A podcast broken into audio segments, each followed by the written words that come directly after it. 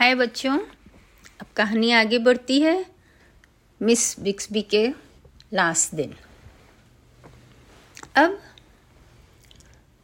हम ब्रांड को सुनेंगे, वो क्या कहता है अपने दोस्तों और मिस बिक्सबी और आगे की घटनाओं के बारे में। तो शुरू करते हैं। ब्रांड कहना या लिखना शुरू कर रहा है। हम तीनों दोस्त इतने अलग हैं कि पता नहीं हम कैसे मिल गए। ब्रांड तोफर और स्टीव की बात कर रहा था। स्टीव जीनियस है। उसकी यादाश्त बिल्कुल फोटोग्राफिक है। उसे हर एक ट्रांसफॉर्मर जो कि अभी तक इन्वेंट हुए हैं, उनके बारे में पता है। वह मैथ्स में बहुत अच्छा है। उसे सभी किताबों का नाम पता है। वर्ल्ड रिकॉर्ड्स के बारे में पता है टोफर भी जीनियस है। आइंस्टीन जैसे नहीं, पर वो बहुत क्रिएटिव है। एसेज और स्टोरी बहुत अच्छे लिखता है, और उसकी ड्राइंग बहुत अच्छी है। मैं कोई जीनियस नहीं हूँ, मैं ड्रॉ नहीं कर सकता। मुझे कंट्रीज़ के नाम नहीं याद हैं। मुझे मैथ्स में स्ट्रगल करना पड़ता है।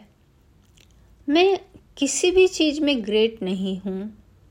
मैंने बेसबॉल रग्बी यहाँ तक कि टेनिस भी खेला है, पर मुझे बी या सी ग्रेड ही आते हैं। मुझे थोड़ा बहुत खाना बनाना आता है। मैं ऑमलेट बहुत अच्छा बना सकता हूँ और माइक्रोवेव में बरीटो गरम करके डैडी को दे सकता हूँ। लास्ट ईयर मैं फॉक्सरिज स्कूल में ट्रांसफ़र होकर आया था, जब हम एक छोटे घर में शिफ्ट हो गए थे। डैडी को अपंगता के लिए जो पैसे मिलते थे, उसमें हम पहले वाले बड़े घर में नहीं रह सकते थे। जब मुझे पता चला कि मैं मिस बिक्सबी के क्लास में जाने वाला हूँ तो मैंने राहत की सांस ली, क्योंकि टॉफर और स्टीव भी उसी सेक्शन में रहेगा। मेरा और कोई दोस्त नहीं था। दूसरे सिक्स ग्रेड सेक्शन का टीचर हमेशा गुस्सा ही रहता था। हर एक सिक्स ग्रेडर की इच्छा थी कि मिस बिक्सबी के क्लास में उसका सिलेक्शन हो जाए। उनके गुलाबी स्ट्रिक्स ऑफ़ हेयर का लड़कियाँ मज़ाक भी बनाती थी और पसंद भी बहुत करती थी। उनके बारे में ये सुना था हमने कि हेलोइन के बाद बचे हुए चॉकलेट्स को वो क्लास में लाकर बांट देती थी। हालाँकि उन्होंने बता, उन्हें पता था कि सभी छात्रों के बैग पहले से ही चॉकलेट से भरे होंगे। वे क्लास में द हॉबिट की कहानी ज़ोर से पढ़ के सुनाती थी और हर एक चरित्र की आवाज़ अलग अलग निकालती थी। और वे हर बच्चे की बात पूरे ध्यान से सुनती थी। भले ही कोई कितना ही समय क्यों न ले। अपनी बात बताने में एक पार्टी होना था। हो जाता तो मुझे यह दर्द नहीं होता दिल में, जो मुझे महसूस होता है जब भी मैं रूम 213 यानी सिक्स ग्रेड में जाता हूँ। जब भी मैं क्लास में जाता हूँ, वह कोट पढ़ता हूँ, जो मिस बिक्सबी ने लास्ट दिन मेरे लिए लिखा था। जो सब्सटीट्यूट टीचर आई हैं, उन्होंने उसे मिटाने की कोशिश की थी, पर मैंने मिटाने नहीं दिया।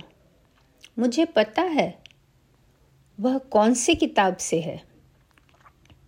वह फेयरवेल पार्टी शुक्रवार को होने वाली थी। वह एक्चुअली फेयरवेल भी नहीं था, क्योंकि उन्होंने ज़ोर देकर कहा था, वे अगले साल वापस आ जाएँगे। वह दोनों सिक्स ग्रेड के लिए पिज़्ज़ा ऑर्डर करने वाली थी और दूसरे सिक्स ग्रेड के टीचर की मम्मी कप केक्स लाने वाली थी। जूस तो कुछ महीने पहले वैलेंटाइन डे पार्टी का बचा हुआ था। पर ऐसा हुआ नहीं। सोमवार को जब हम क्लास में पहुँचे, वहाँ प्रिंसिपल मैकनायर थी। उन्होंने बोलना शुरू किया, सॉरी बच्चों, मिस बिक्सबी आज नहीं आ पाएँगी। वास्तव में वे इस साल नहीं आ पाएँगी। मेरे पास खड़ी कील ने रोना शुरू कर दिया। क्या वे मर गई? मेरी इच्छा हुई कि उसके नाक को मुक्का मार कर तोड़ दूँ। प्रिंसिपल बोली, बिल्कुल नहीं। वे स्वस्थ नहीं महसूस कर रही थी तो हमने सोचा उन्हें आराम करना चाहिए। सभी बच्चे निराश हो गए। ओह ओह, करने लगे। टोफर ने सब कुछ चुप होने कहा। सभी चुप हो गए। प्रिंसिपल मैम ने कहा, वे आना चाहती थी, पर हमने ज़ोर दिया कि वे अपना ध्यान रखें। उन्होंने आपके लिए एक रिकॉर्डेड मैसेज भेजा है। यह कहते हुए प्रिंसिपल मैम ने कंप्यूटर चालू कर दी।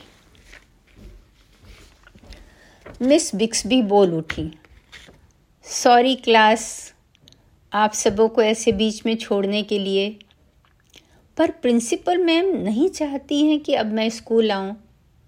उन्हें डर है कि मुझे छूत की बीमारी है। प्रिंसिपल मैम बेचारी बोल उठी, नहीं, यह बिल्कुल सही नहीं है।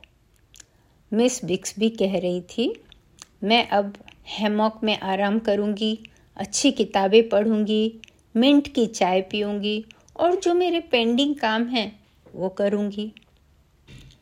मैं तुम सबों को बताना चाहती हूँ कि मुझे तुम सबों पर बहुत गर्व है। तुम सबों को जानना और तुम्हें सिखा, सीखते हुए देखना बहुत ही संतोष और खुशी देने वाला है। मुझे आशा है कि तुमने मुझसे उतना सीखा होगा जितना मैंने तुमसे सीखा है। थोड़ा रुककर मिस बिक्सबी फिर बोली, मैं अगले साल वापस आ जाऊँगी।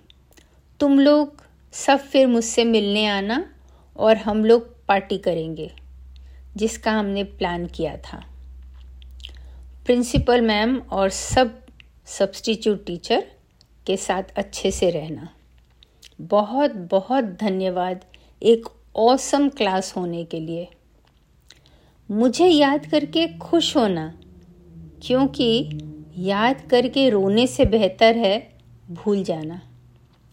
Bye bye. इसके साथ ही मिस बिक्सबी का वीडियो ख़त्म हो गया। प्रिंसिपल मैम ने कंप्यूटर बंद कर दी। पूरा क्लास खामोश था। अचानक सारा बोल उठी, द हॉबिट का क्या होगा? प्रिंसिपल मैकनायर समझ नहीं पाई। उन्होंने पूछा, द हॉबिट का क्या होगा मतलब? सारा ने बताया, मिस बिक्सबी हमें लंच के बाद द हॉबिट पढ़कर सुनाती थी। बस बीस पेज ही बचे हैं। इस सप्ताह ख़त्म होना था। हम लोग उसका अंत सुनना चाहेंगे। प्रिंसिपल मैकनायर ने हंसने की कोशिश की, सब्सटीट्यूट टीचर आप सबों को ज़रूर सुना देंगी। क्या वे मिस बिक्सबी जैसे पढ़ेंगी? क्या वह अलग अलग आवाज़ में पढ़ेंगी?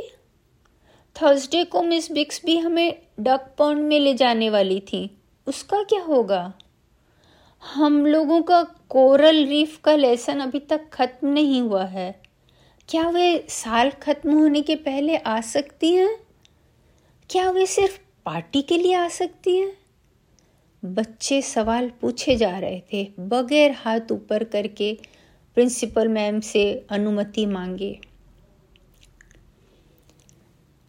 सभी बीस बच्चे बोलते जा रहे थे। एक्चुअली मैंने कोई सवाल नहीं पूछा। मुझे पता था प्रिंसिपल मैकनायर के पास उसका जवाब नहीं होगा। टॉफर और स्टीव भी चुप थे। इतने में दूसरे सिक्स ग्रेड के टीचर ने आकर पूछा, क्या उनकी मम्मी को फ्राइडे के लिए कपकेक्स लाना है? और मैंने देखा कि प्रिंसिपल मैम एक हाथ से अपना चेहरा ढकते हुए बाहर चली गई।